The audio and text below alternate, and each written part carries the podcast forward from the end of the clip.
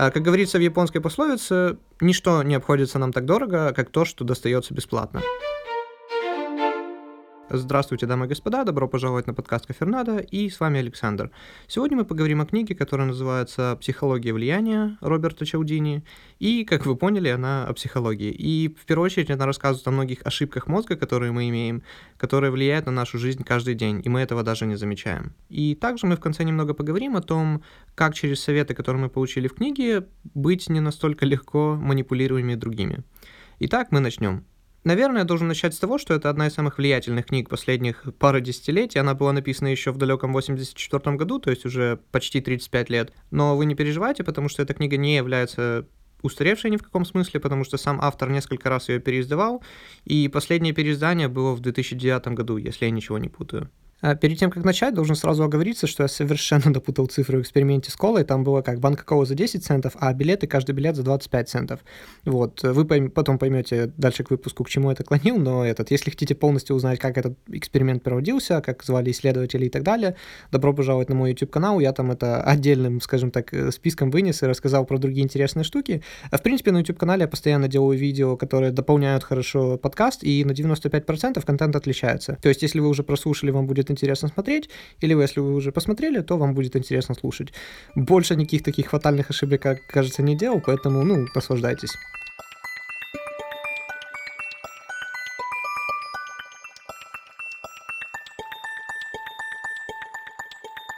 Для того, чтобы мы вошли в тему с самым, что ни на есть, полным пониманием, я должен сделать э, длинное, но необходимое, скажем так, предисловие.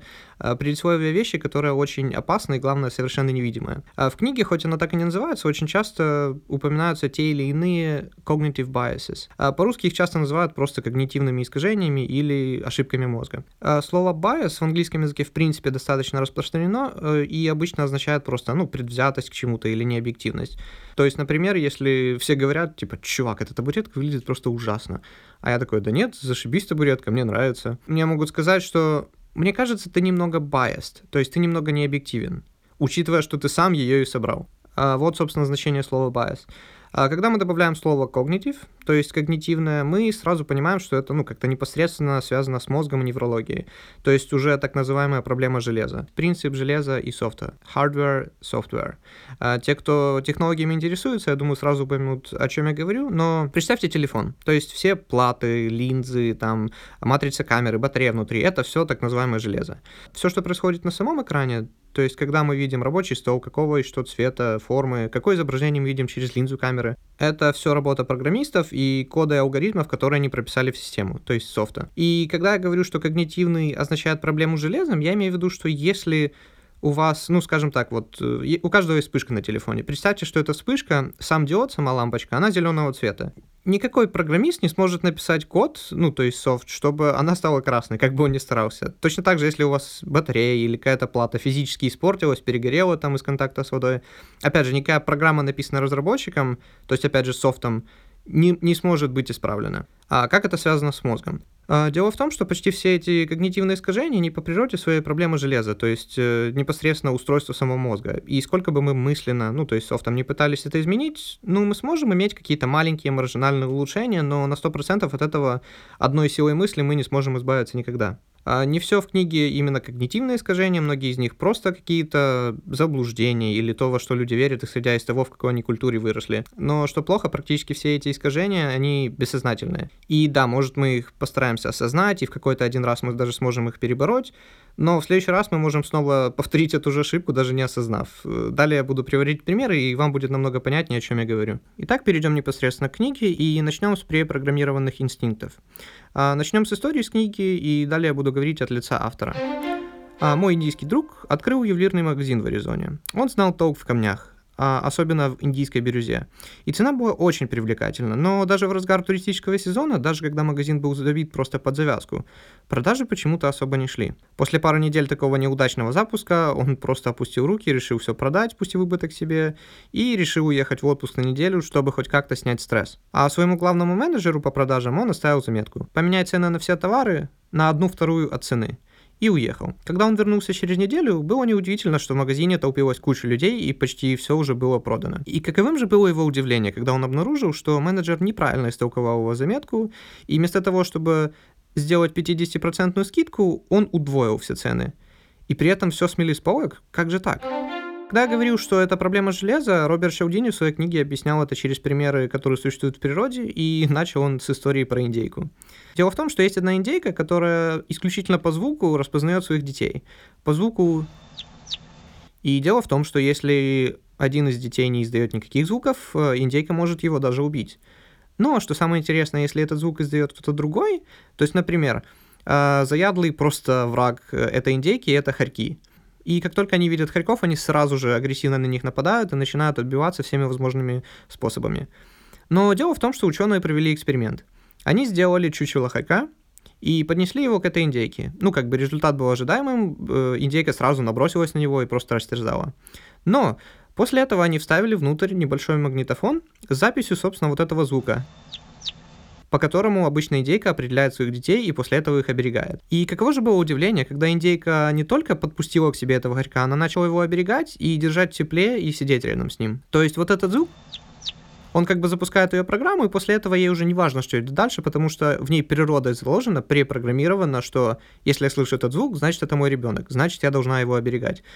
Выглядит как сумасшествие, но вот такова природа. Приведу еще пару примеров. Я когда-то слышал их э, в лекции, которые преподавал психолог по фамилии Петухов. Есть несколько видов бабочек, которые, когда они находятся в коконе, как только они завершают свой процесс, скажем так, э, нахождения в коконе, у них запускается инстинкт того, что они должны прогрызть вот этот кокон, но только один раз.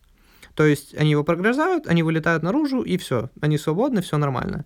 Но дело в том, что если этот кокон сделать двойным, они прогрызают один кокон, но они уже даже не пытаются прогрызть его второй раз. И они просто умирают внутри второго кокона. То есть, казалось бы, они просто должны прогрызть второй кокон, они могут легко выбраться наружу, и все, никаких проблем. Но так как у них инстинктами не заложено прогрызать это два раза, а только один, они просто погибают внутри второго кокона. Другой интересный пример — это детеныши уток. А детеныши, как только они видят свою мать первый раз, они сразу же идут за ней.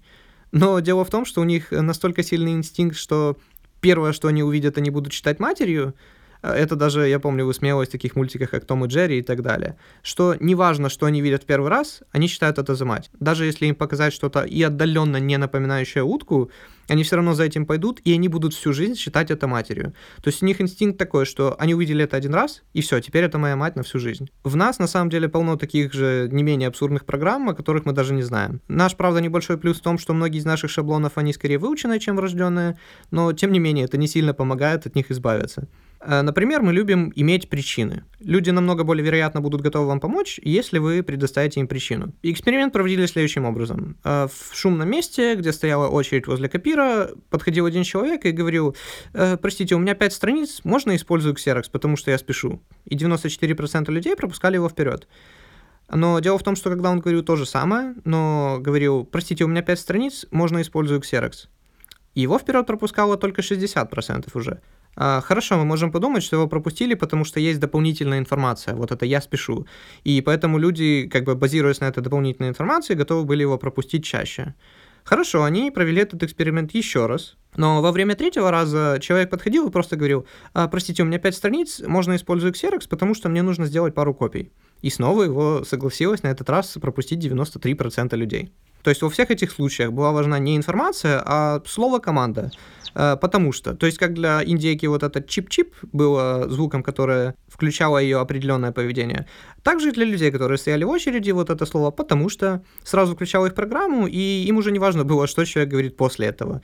Раз кто-то сказал «потому что», значит дальше идет ну, весомая причина. Так в нас заложено воспитание. И вот эти программы, которые запускаются определенными вещами, это единственное, чем можно объяснить поведение покупателей. То есть большинство туристов, они как бы понятия не имеют, чем дорогие камни отличаются от дешевых. И исследования подтверждают, что в таких случаях стереотип «дороже, значит лучше» приходит на помощь, и люди делают свой выбор, базируясь именно на этом. Другой пример – это виски одного шотландского бренда, который продавался в Америке, и у них были огромные проблемы. Они не знали, что уже делать, компания скоро должна была обанкротиться, но они просто подняли цену и сделали ее намного выше, чем у всех их конкурентов.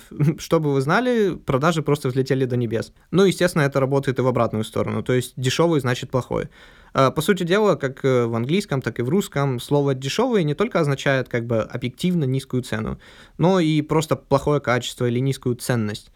А, как говорится в японской пословице, ничто не обходится нам так дорого, как то, что достается бесплатно.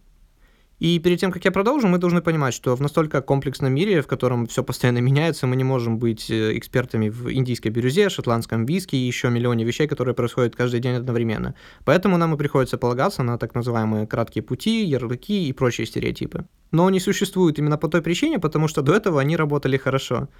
Э, это своего рода как ставка. То есть представьте, что в казино есть рулетка, в которой красный выигрывает 80% времени, а черная только 20%.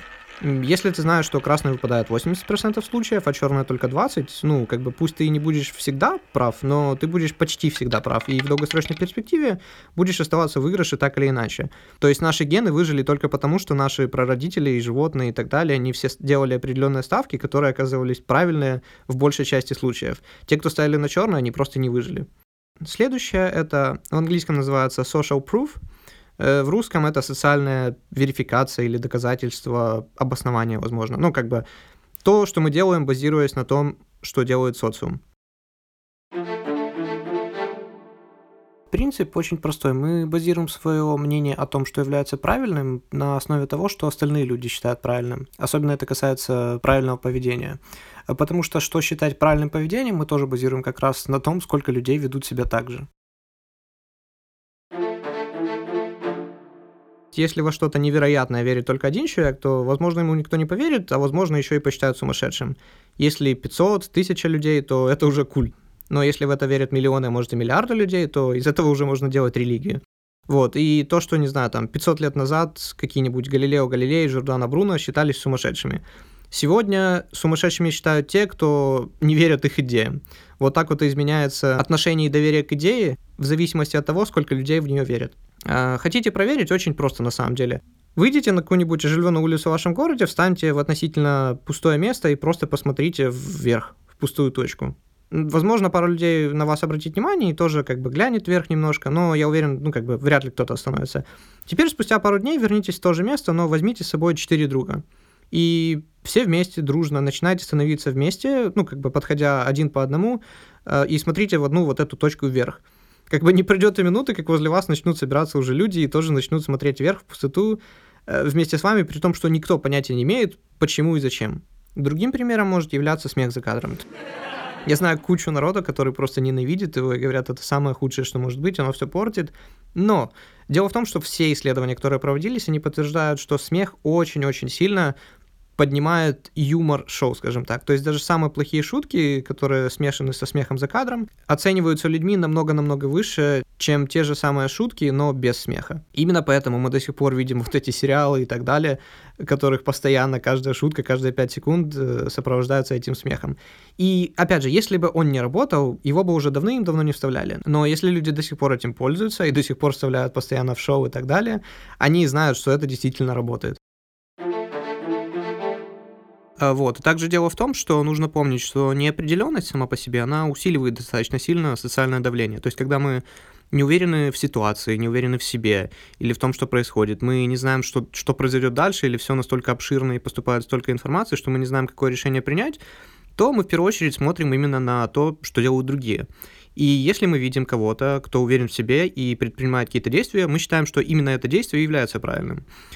Вот. Один из примеров, наверное, самых простых будет это, например, мы стоим на светофоре, ждем зеленого света, вдруг один из людей, ну, самый обычный, как бы на вид, начинает переходить улицу. И, как ни странно, всегда найдется хотя бы один-два человека, которые за ним пойдут, потому что вот такая уверенность в себе, она, скажем так, заразительна. И когда первый, скажем так, прорвался, другие думают, а, ну теперь мне можно, раз кто-то один уже сделал, значит, э, так и нужно, все правильно, вот. Но как? Возможно, пойдет один человек, возможно, два, но в основном люди останутся стоять и будут ждать зеленого света. Но дело в том, что если взять того же человека на следующий день, но переодеть его в костюм, причесать и так далее, чтобы он выглядел дорого, успешно и так далее. И теперь вот этот успешный новый человек начнет переходить улицу на красный свет, за ним пойдет намного больше людей, просто потому что, ну, со стороны он выглядит как лидер, как успешный, значит, нужно делать как лидер, чтобы прийти в правильное место. И опять же, мы это делаем очень часто даже несознательно. То есть, если кого-то спросить из тех людей, которые в один день переходили в другой, они не скажут, ну, знаете, я пошла за этим человеком, потому что он выглядит успешно, значит, наверное, он знает, какое решение нужно принять. И иногда это на самом деле может быть очень опасно, когда мы вот так вот слепо следуем за экспертами, скажем так, потому что, ну, есть вот эти разные исследования, опять же, которые подтверждают, что когда люди просто надевают белый халат, или хороший костюм, или униформу, люди начинают им доверять намного-намного больше сразу же. То есть, ну, представьте какую-то самую простую ситуацию. Вы сидите в кинотеатре, и забегает какой-то человек и резко начинает кричать «Пожар, пожар, убегайте!» ну, как бы все сначала начнут переглядываться друг на друга, смотреть, стоит ли бежать, нет. То есть, видите, как бы опять люди ждут какого-то именно социального проявления, и как только первый кто-то, например, сорвется и побежит, сразу побегут все. Но теперь представим ровно ту же ситуацию, только теперь человек в пожарном костюме забегает в кинотеатр и кричит «пожар, пожар, выбегайте» в комнату, где вам прокручивают фильм. Естественно, сразу же все подорвутся и начнут выбегать. Что изменилось? Да ничего, просто костюм. Но мы знаем, что этот костюм дает человеку экспертизу, потому что человек разбирается в пожарах, значит, нужно его слушать. Допустим, это часто плохо отображается именно на самолетах и пилотах, потому что 99% э, аварий, по-моему, или что-то в этом роде, спровоцированы именно пилотами. И что самое интересное, практически, ну, я не помню, какой-то огромный процент, больше половины точно, можно было бы избежать, если бы просто стюардесса, второй пилот или еще кто-то сказали им вовремя, что подожди, вообще-то мы не должны этого делать, это неправильно. И самое интересное, очень часто, когда спрашивали того же второго там бортпроводника, стюардессу, второго пилота, говорили, почему вы не остановили главного пилота в тот момент, когда он совершал эту ошибку? Они говорили, ну, я знал, что он делает что-то неправильно, ну, как бы он же пилот, может, я просто сам как бы чего-то не знал. И поэтому это так опасно. То же самое с врачами-хирургами. Очень часто хирурги, они считают себя самыми умными и кричат на медсестер, как только они им говорят, ой, а вы точно там не забыли сделать это или то. Поэтому так часто бывают вот эти врачебные ошибки, когда что-то забывают люди во время операции и так далее. А более того, есть несколько версий, что Гитлер пришел к власти именно по этой же причине. Потому что была ужасная разруха, как раз закончилась Первая мировая война, а ужасный экономический кризис. То есть э, все было настолько плохо в Германии в то время, насколько это вообще могло быть. И, естественно, люди не понимали, что будет завтра, ну, что будет завтра, не говоря уже о том, как жить, что вообще делать, ни денег, ни еды, ничего.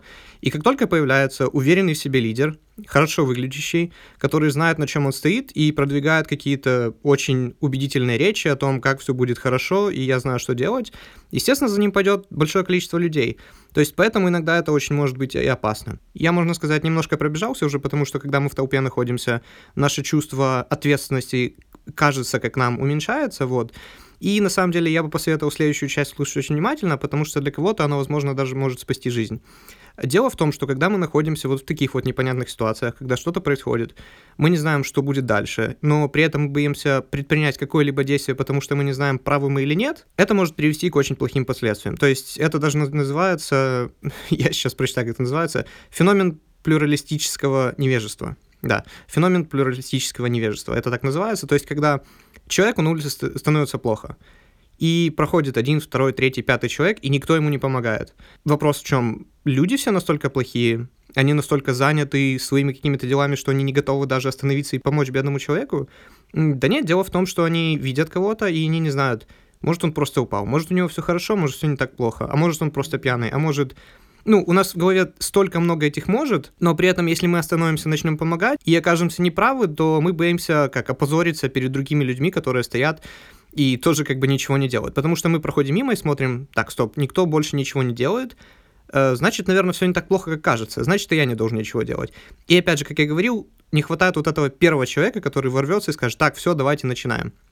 Э, дело в том, что ну, задокументировано очень много случаев, когда а, там убивали, например, людей прямо на улице. Одну девушку насиловали на протяжении 20 минут, и было 38, 38 свидетелей, и никто даже не позвонил в полицию, э, пока это не происходило, там порядка 15 минут. Потому что они думали, ну блин, мы живем на открытой улице, где постоянно куча народу, кто-нибудь да позвонит обязательно. И никто так и не позвонил. То есть прошло 15 минут до того, как совершили первый звонок в полицию. И поэтому, если вам когда-то вдруг на улице станет плохо, я не знаю, или вы почувствуете, что у вас э, какой-то сердечный приступ, инсульт собирается э, быть, или просто, я не знаю, ну мало ли что-то, вы споткнулись и вам плохо, просто мычать или кряхтеть, или пытаться позвать на помощь, этого недостаточно чаще всего будет. А, то есть само слово «помогите», оно уже очень важно, но оно очень часто бывает недостаточным. Но если вы говорите «помогите», то есть люди уже, у них уже, у них уже намного меньше вопросов, и говорите «мне очень плохо», люди теперь понимают, ага, ну все, значит, это не просто человек там, э, у них нет больше никаких вопросов, они теперь уверены в том, что вам нужна помощь. Следующее ваше действие, вы должны изолировать кого-то из толпы. То есть не так, что «помогите мне кто-нибудь». Вы должны просто ткнуть пальцем в любого проходящего человека и сказать, «Эй, ты парень в синей куртке, вызови, пожалуйста, скорую». «Эй, ты там ну, возможно, это немножко грубо, но, я не знаю, или там, эй, вы девушка в, не знаю, в черном платье, пожалуйста, помогите мне с тем-то, с тем-то, или позвоните мне, дайте мой телефон, ну, что-нибудь такое. И когда вы изолируете каждого человека, то теперь у них уже другое социальное давление появляется. Если раньше они не знали, нужна ли вам помощь, нужно ли останавливаться, и а что я вообще могу сделать, то теперь они точно знают, что вам плохо, они точно знают, что это очень серьезно, потому что вы сами об этом сказали. И теперь, когда вы их позвали вам помочь, они не могут отказаться, потому что, ну, блин, как я буду со стороны выглядеть, что я даже не помог человеку в нужде. Вот. И автор, как ни странно, он рассказывает похожую историю, когда произошла достаточно сильная авария, и никто ничего не делал, никто никому не помогал, все, сда... ну, все просто стояли ждали, думали, что делать. В итоге автор книги Роберт Чаудини говорит, так, э, вы, сэр, пожалуйста, позвоните скорую, вы, там, таксист, пожалуйста, остановитесь, э, отвезите в больницу, вы то-то, то-то, то-то, то-то. И в итоге, как только первые два-три человека он остановил, и они начали помогать, в итоге все начали останавливаться и помогать, и предлагать свою помощь, и делать что-то. То есть это вот такая уже э, практически как снежный ком. Главное, вот это самое первое, э, самый первый человек должен остановиться и помочь, дальше все уже пойдет по накатанной. И чем больше людей за вами наблюдает, как я уже сказал, тем меньше шанс на самом деле, что вам хоть кто-то поможет. То есть, опять же, проводили исследования, когда рядом с вами стоит только один человек или проходит мимо только один человек и вам плохо, то шанс того, что он остановится и поможет, если вы просите о помощи, 85%.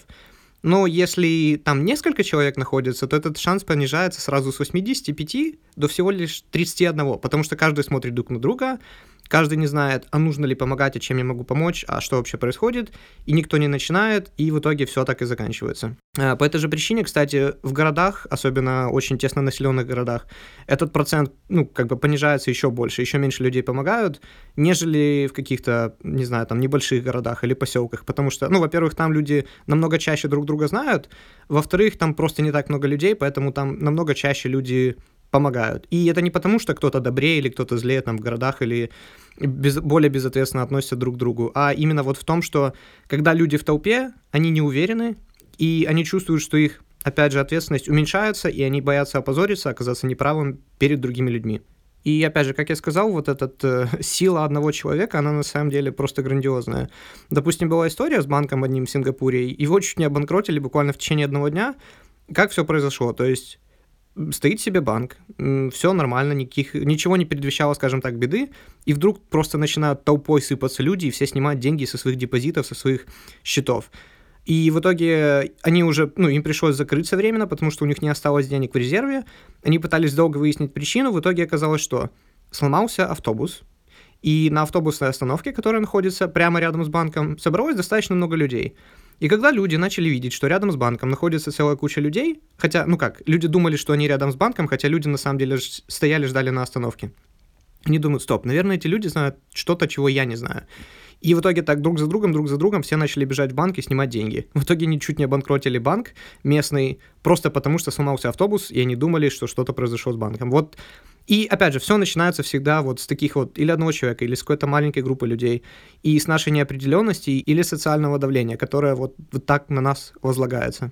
А следующее важное, о чем бы я хотел поговорить, то что люди на самом деле как в нас заложено вот это чувство, что нужно всегда отдавать обратно, что если нам что-то кто-то сделал, мы обязательно должны это вернуть. И, ну, скажем так, самое простое, это вот в магазинах вот эти все бесплатные пробники, когда вам дают что-то продегустировать и так далее, это часто делаются даже не для того, чтобы промоутить свой продукт, а для того, чтобы перед тем, как вы вошли в магазин, вы что-то взяли, и самое главное, вы взяли что-то бесплатно. Теперь у вас в голове как бы ну, появился такой социальный контракт, что стоп, мне этот магазин что-то уже дал бесплатно. Теперь я должен что-то сделать для этого магазина. И как бы это странно не звучало, хоть это кажется, ну блин, это такая глупость, во-первых, все об этом знают, но нет, это действительно поднимает продажи просто в несколько раз. Просто какая-нибудь девушка или там несколько человек, которые стоят и раздают вам бесплатные э, пробники, дают какую-то дегустацию, не, йогуртов, не знаю чего. Когда вы заходите в магазин, вы статистически покупаете намного-намного больше продуктов. А второй — это случай, который рассказывается непосредственно в книге. То есть там человек продает определенные, скажем так, ну, назовем это акциями, не знаю, талонами, э, каждый который стоит по 25 долларов. И перед тем, как начинать встречу, он говорит, слушай, сейчас я быстро сбегаю, куплю себе банку колы, ты не против? Он говорит, да, да, конечно, не против. Этот человек выходит, он покупает две банки колы, он возвращается, и человеку, которому он собирался продавать вот эти все а, талоны, будем называть их дальше так, он говорит, вот я себе купил, кстати, вот и тебе баночка. И, ну, вы знаете, банка колы в Америке стоит не так дорого, там, не знаю, 50 центов, может, или типа того. Ну, может, сейчас, конечно, дорого, дороже, как я говорил, книга была написана давно. И, как ни странно, люди покупают в два раза больше вот этих талонов, когда им дают банку колы за 50 центов. И в два раза больше это я, я опять же повторюсь, каждый талон стоит 25 долларов. То есть люди иногда тратят на 100 долларов больше, просто потому что им дали что-то, что стоит всего 50 центов. То есть у нас в мозгу вот этот, я не знаю, весы не особо уравновешены в плане того, что сколько нам кто дал и сколько мы должны обратно. Мы знаем только то, что мы в принципе должны. И вот эта культура, знаете, вот этих всех подарков и так далее, она у нас очень сильна. То есть, если тебе кто-то дает подарок, то ты не имеешь права отказаться. И когда тебе кто-то дал подарок, то теперь ты либо должен относиться к человеку лучше, потому что он что-то для тебя сделал хорошее, либо ты должен дать ему подарок в ответ. И если ты этого не сделаешь, опять же, на нас будет давить социум. И дело в том, что есть даже племена, в которых это, ну, запрещено. То есть племена, в которых запрещено дарить подарки. Потому что это считается очень плохо. Это считается, что как это так? Ты мне что-то даришь, значит, ты без моего же согласия загоняешь меня в долг перед собой. Может, я никогда не хотел быть в долгу перед тобой, но ты это сделал, даря мне подарок, поэтому это считается запрещено. Вот этот счетчик у людей, он хоть и поломанный, но он работает очень хорошо в плане того, что люди всегда знают, кто кому больше должен. Я бы это так назвал. То есть, если ты для кого-то сделал 5 одолжений, а он тебе сделал обратно только одно одолжение, ты всегда будешь чувствовать немножко себя как-то нехорошо, а он, и он тоже будет всегда чувствовать себя не очень хорошо, потому что вы оба знаете, что как бы он тебе должен. И все мы знаем, что люди бывают на разных концах спектра, то есть есть люди, которые постоянно только отдают, отдают, помогают, делают постоянное одолжение всем, кому, ну, кому только возможно, и никогда ничего не просят взамен. И люди на другом конце спектра, которые только все забирают, только все от всех принимают, и никогда никому ничего не дают, не помогают и не делают. Но, как мы все знаем, большинство людей всегда находится примерно посередине. Все вы, наверное, знаете людей, которые всегда готовы все отдать до последней копейки, даже себе в ущерб, но они помогут другому. И это считается альтруизмом, это считается так хорошо, но во-первых, я сам такой. Я, скажем так, намного дальше на спектре как раз вот на таких людей, которые только отдают и помогают, и ничего никогда не просят взамен.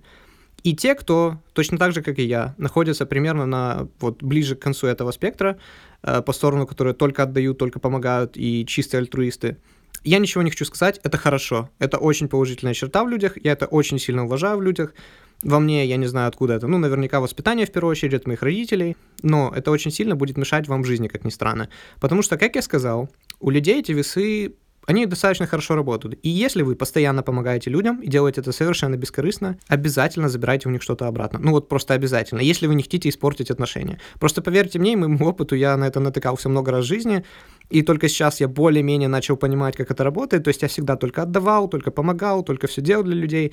И наоборот старался ничего не просить взамен, потому что я не хотел э, быть никому ничего должен, грубо говоря, или я всегда думаю, ну, я и сам справлюсь.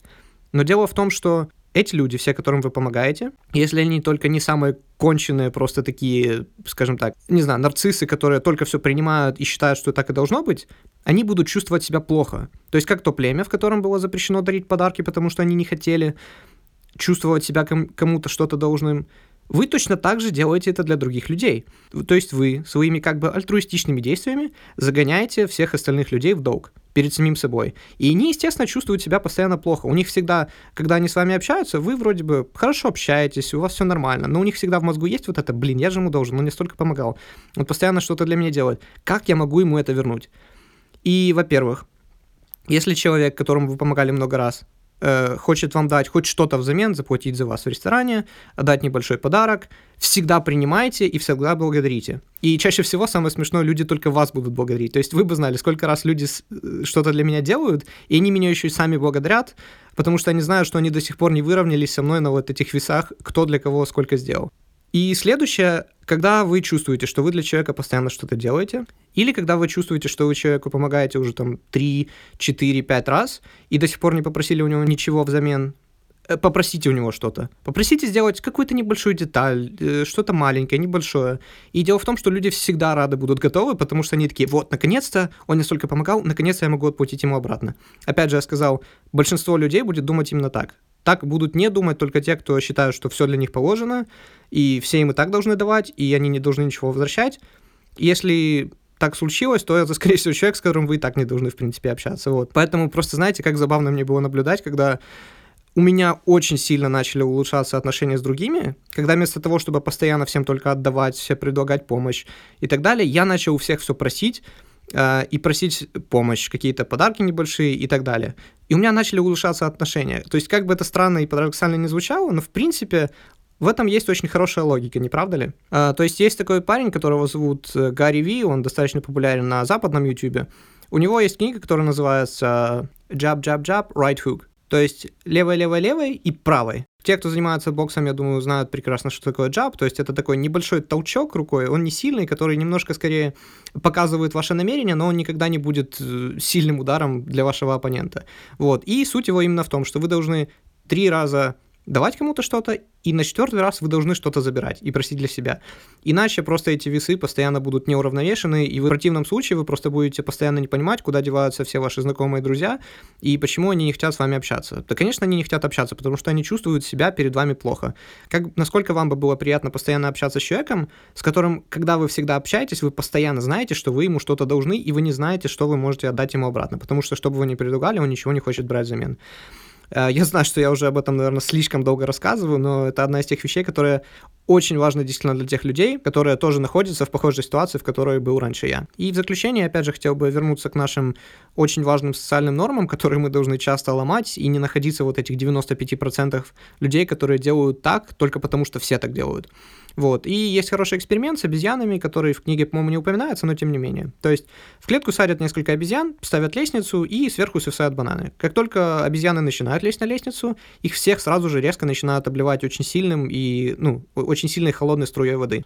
И так несколько раз до того момента, когда обезьяны просто не перестанут больше лезть на лестницу, потому что они научились, что как только они начинают лезть, они получают холодную струю воды. И тогда к ним подсаживают новую обезьяну. Естественно, новая обезьяна, как только она попадает в клетку, она сразу пытается залезть на лестницу, потому что она видит сверху бананы. Но ее тут же стягивают все обезьяны вниз, потому что они знают, что их сейчас обольют холодной водой. Обезьяна не понимает, что происходит, и она пытается залезть еще раз. И вот эту новую обезьяну, она уже второй раз пытается залезть, ее опять стягивают вниз, и она опять не понимает, но в итоге доходит до того, что вот эта новая обезьяна, она больше не пытается залезть, потому что все ее стягивают вниз. А все ее стягивают вниз, потому что они знают, что если они полезут наверх, то их сейчас обольют очень сильно холодной, сильной струей воды. А потом забирают одну старую обезьяну и подсаживают одну новую. Новая обезьяна опять пытается залезть, ее стягивают все старые. И так до того момента, когда эта новая обезьяна опять не научится тому, что на лестницу лезть нельзя. И понимаете, когда мы вот так заменяем, заменяем, заменяем по одной обезьяне, мы доходим до момента, когда в клетке сидит, ну, к примеру, 5 обезьян, к ним подсаживают одну новую, и, и эту новую обезьяну начинают сразу же стягивать вниз, как только она пытается залезть по лестнице. Но дело в том, что никто из тех, кто стягивает ее вниз, никогда не был облит водой. То есть они ее стягивают вниз, но они не знают, почему они это делают. И если для первых было понятно, их облили водой, они прекрасно понимают, они не хотят этого.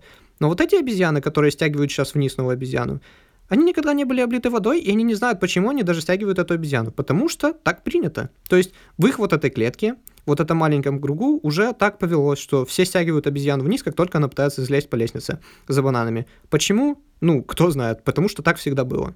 И это, собственно, то, с чем бы я хотел вас составить. То есть постоянно задавайтесь вопросом «почему?». А, я первый раз об этом услышал в интервью одного из Илона Маска, где он говорит, что нужно всегда думать от так называемых первых принципов, то есть uh, first principles thinking. То есть думать о тех принципах, которые настолько базовые и фундаментальные, что ты уже дальше не можешь просто пойти и сделать никаких допущений на еще более низком уровне. То есть это уже настолько фундаментально, насколько это может быть. То есть, например, законы физики или еще что-то в этом роде. А, то есть нельзя уйти глубже, чем первый принцип. Ну, то есть, к примеру, 95%, как мы говорили, отталкиваются от того, что так делают другие, ну, значит, и я так буду делать. Почему? Ну, другие же так делают, они, наверное, знают. Вот. А Илон Маск говорит, что нужно идти в самый низ, что называется, по кроличьей норе, ну, вплоть до законов физики. И в его книге, биографии, не раз говорилось о том, что Если хоть раз э, кто-то из работников упоминает, что мы это сделали так, потому что так другие делают, или потому что так было до нас, то он, во-первых, ничто не злит его сильнее, а во-вторых, он иногда даже увольняет таких сотрудников просто за эти фразы, за то, что кто-то делает так, просто потому что так кто-то делал раньше. Поэтому как бы он и делает вещи, которые многие считают невозможным. То есть, допустим, когда он только собирался создавать свою компанию по полетам в космос SpaceX, он говорит, так, ребят, сколько стоит ракета? Говорят, 5 миллионов. Он такой, хм, сколько стоят материалы, из которых они построены, типа алюминия, стали и так далее, для того, чтобы построить ракету? Ну, где-то 100 тысяч долларов. Он такой, отлично, вот вам 100 тысяч долларов, вот вам покупайте алюминия, стали сколько хотите, постройте мне ракету за 100 тысяч долларов. И в итоге он начал строить вещи, которые намного-намного дешевле, то есть там не в 10 и не в 100, иногда в 1000, иногда и в 10 тысяч раз дешевле, чем купить их в других компаниях, типа же той НАСА или там у России, как он это делал иногда и так далее. Просто потому, что он задавался этим вопросом. И многие считали, опять же, что, ну, блин, это нереально. Он говорит, хорошо, вот этот какой-то там датчик-переключатель, он стоит 15 тысяч долларов. Но, в принципе, по системе своей, электрические схемы внутри и так далее, они не особо отличаются от пульта для гаражной двери. Пульт для гаражной двери стоит 5 баксов, значит, мы можем построить это, ну, может, за 10 баксов и все, давайте стройте. И он как бы заставлял инженеров, которые там годами просто иногда сидели и пытались это сделать, но в итоге он этого добивался. И в итоге цена падала с 15 тысяч долларов за штуку до 10 долларов за штуку. Естественно, после этого все считали, что он делает какие-то просто невозможные вещи, хотя он просто отталкивался от самых фундаментальных, что ни на есть законов физики, принципов и так далее. Ну или другой пример, там говорят, сколько может работать батарея? Говорят, 5 часов. А почему 5? Ну, потому что ни у кого она больше работать не может. Он такой, так, подождите, вот у меня есть уравнение, которое доказывает, что можно в эту батарею такого-то размера вместить электронов на 15 часов. Так что все, давайте делайте. Э, и меня не волнует, что и сколько у кого там на самом деле она держит. Поэтому мы просто должны быть в курсе о том, что существует такая вещь, как когнитивные искажения, и они есть в каждом из нас. И исправить мы практически их не можем только если мы не будем сознательно их как бы прогонять через себя постоянно. Да, это сложно, но что делать, как бы нужно же улучшать свою жизнь как-нибудь. Поэтому всегда задавайтесь вопросом, почему я это делаю, не делаю ли я это только из-за социального давления, или потому что я вижу, что человек эксперт, так называемый, просто потому что он, ну, не знаю, одет в белый халат или еще что-то такое. Не считаю ли я, что этот продукт хороший только потому, что у него дорогая цена? Поэтому как бы просто всегда за этим следите, пытайтесь это осознать, пытайтесь, ну, не дать своему мозгу уже себя обмануть, но при этом не будьте параноидальными, потому что есть одна история в книге, где, ну, учитывая как раз вот этот момент, когда люди кому-то что-то дарят, и мы, получаемся, кому-то что-то должны, рассказывали о девочке, которая перед входом в школу во время праздника раздавала всем э, входящим цветы. То есть каждый человек, который перед тем, как зайти, он получал в подарок цветок, который девочка ему прикрепляла на одежду. И при этом один из мужчин, он как бы сразу отказался, такой, нет, оставь его себе. Э, она как бы протянула тихо этот цветок еще раз тому мужчине, он такой, нет, иди, типа, занимайся какими-то другими делами, я на такое не поведусь. Ну, естественно, девочка, которой было порядка 10 лет, э, ну, для нее это было ударом на всю жизнь, и как бы после этого как-то с хорошими намерениями подходить как-то людям, ну, уже было сложно. И тут даже трудно понять, э, кого стоит винить мужчину, который вот так вот нехорошо отнесся по отношению к девочке, которая с самыми добрыми и чистыми намерениями хотела подарить ему цветок. А, или все-таки сообщество и, в принципе, социум, который вот этого мужчину заставил вот так вот к людям относиться, то есть им столько раз пользовались, столько раз его обманывали и вот выводили, скажем так, на то, что он всем был должен вот через такие подарки, что теперь он ко всем вот так относится без исключений, даже к маленьким девочкам. Поэтому будьте внимательны, но не будьте параноидальны. В следующий раз мы поговорим о книге, которая называется Commit to Win, то есть э, быть приверженным или брать на себя обязанность для того, чтобы победить. И книга как раз о том, что мы очень часто ну, занимаемся чем-то практически вслепую, и иногда мы либо не можем просто заставить себя чем-то заниматься, даже какой-то там месяц, например, либо наоборот, иногда мы занимаемся чем-то настолько долго, что ну, мы настолько чему-то себя посвящаем, что мы должны были уже давно откинуть, давно сдаться, но просто потому что у нас вот это чувство э, обязанности висит, мы не можем этого сделать. И дело в том, что мы это можем контролировать, и для этого даже есть специальная формула. Об этом всем мы поговорим в следующем выпуске подкаста. Э, всем спасибо за прослушивание. Как всегда, вы можете найти меня и в Твиттере, и в Инстаграме под никами Кафернада, ВКонтакте и на Ютубе под э, именем Александр Ханов. И, как я говорил, на Ютубе всегда есть дополняющий видеоконтент, как раз по этой же книге. Я всегда стараюсь делать контент настолько разный, насколько возможно, то есть на порядка там 90-95%, чтобы всегда было интересно посмотреть это даже после того, как вы вот полностью, спасибо вам, кстати, за это прослушали подкаст. Всем спасибо и до новых встреч.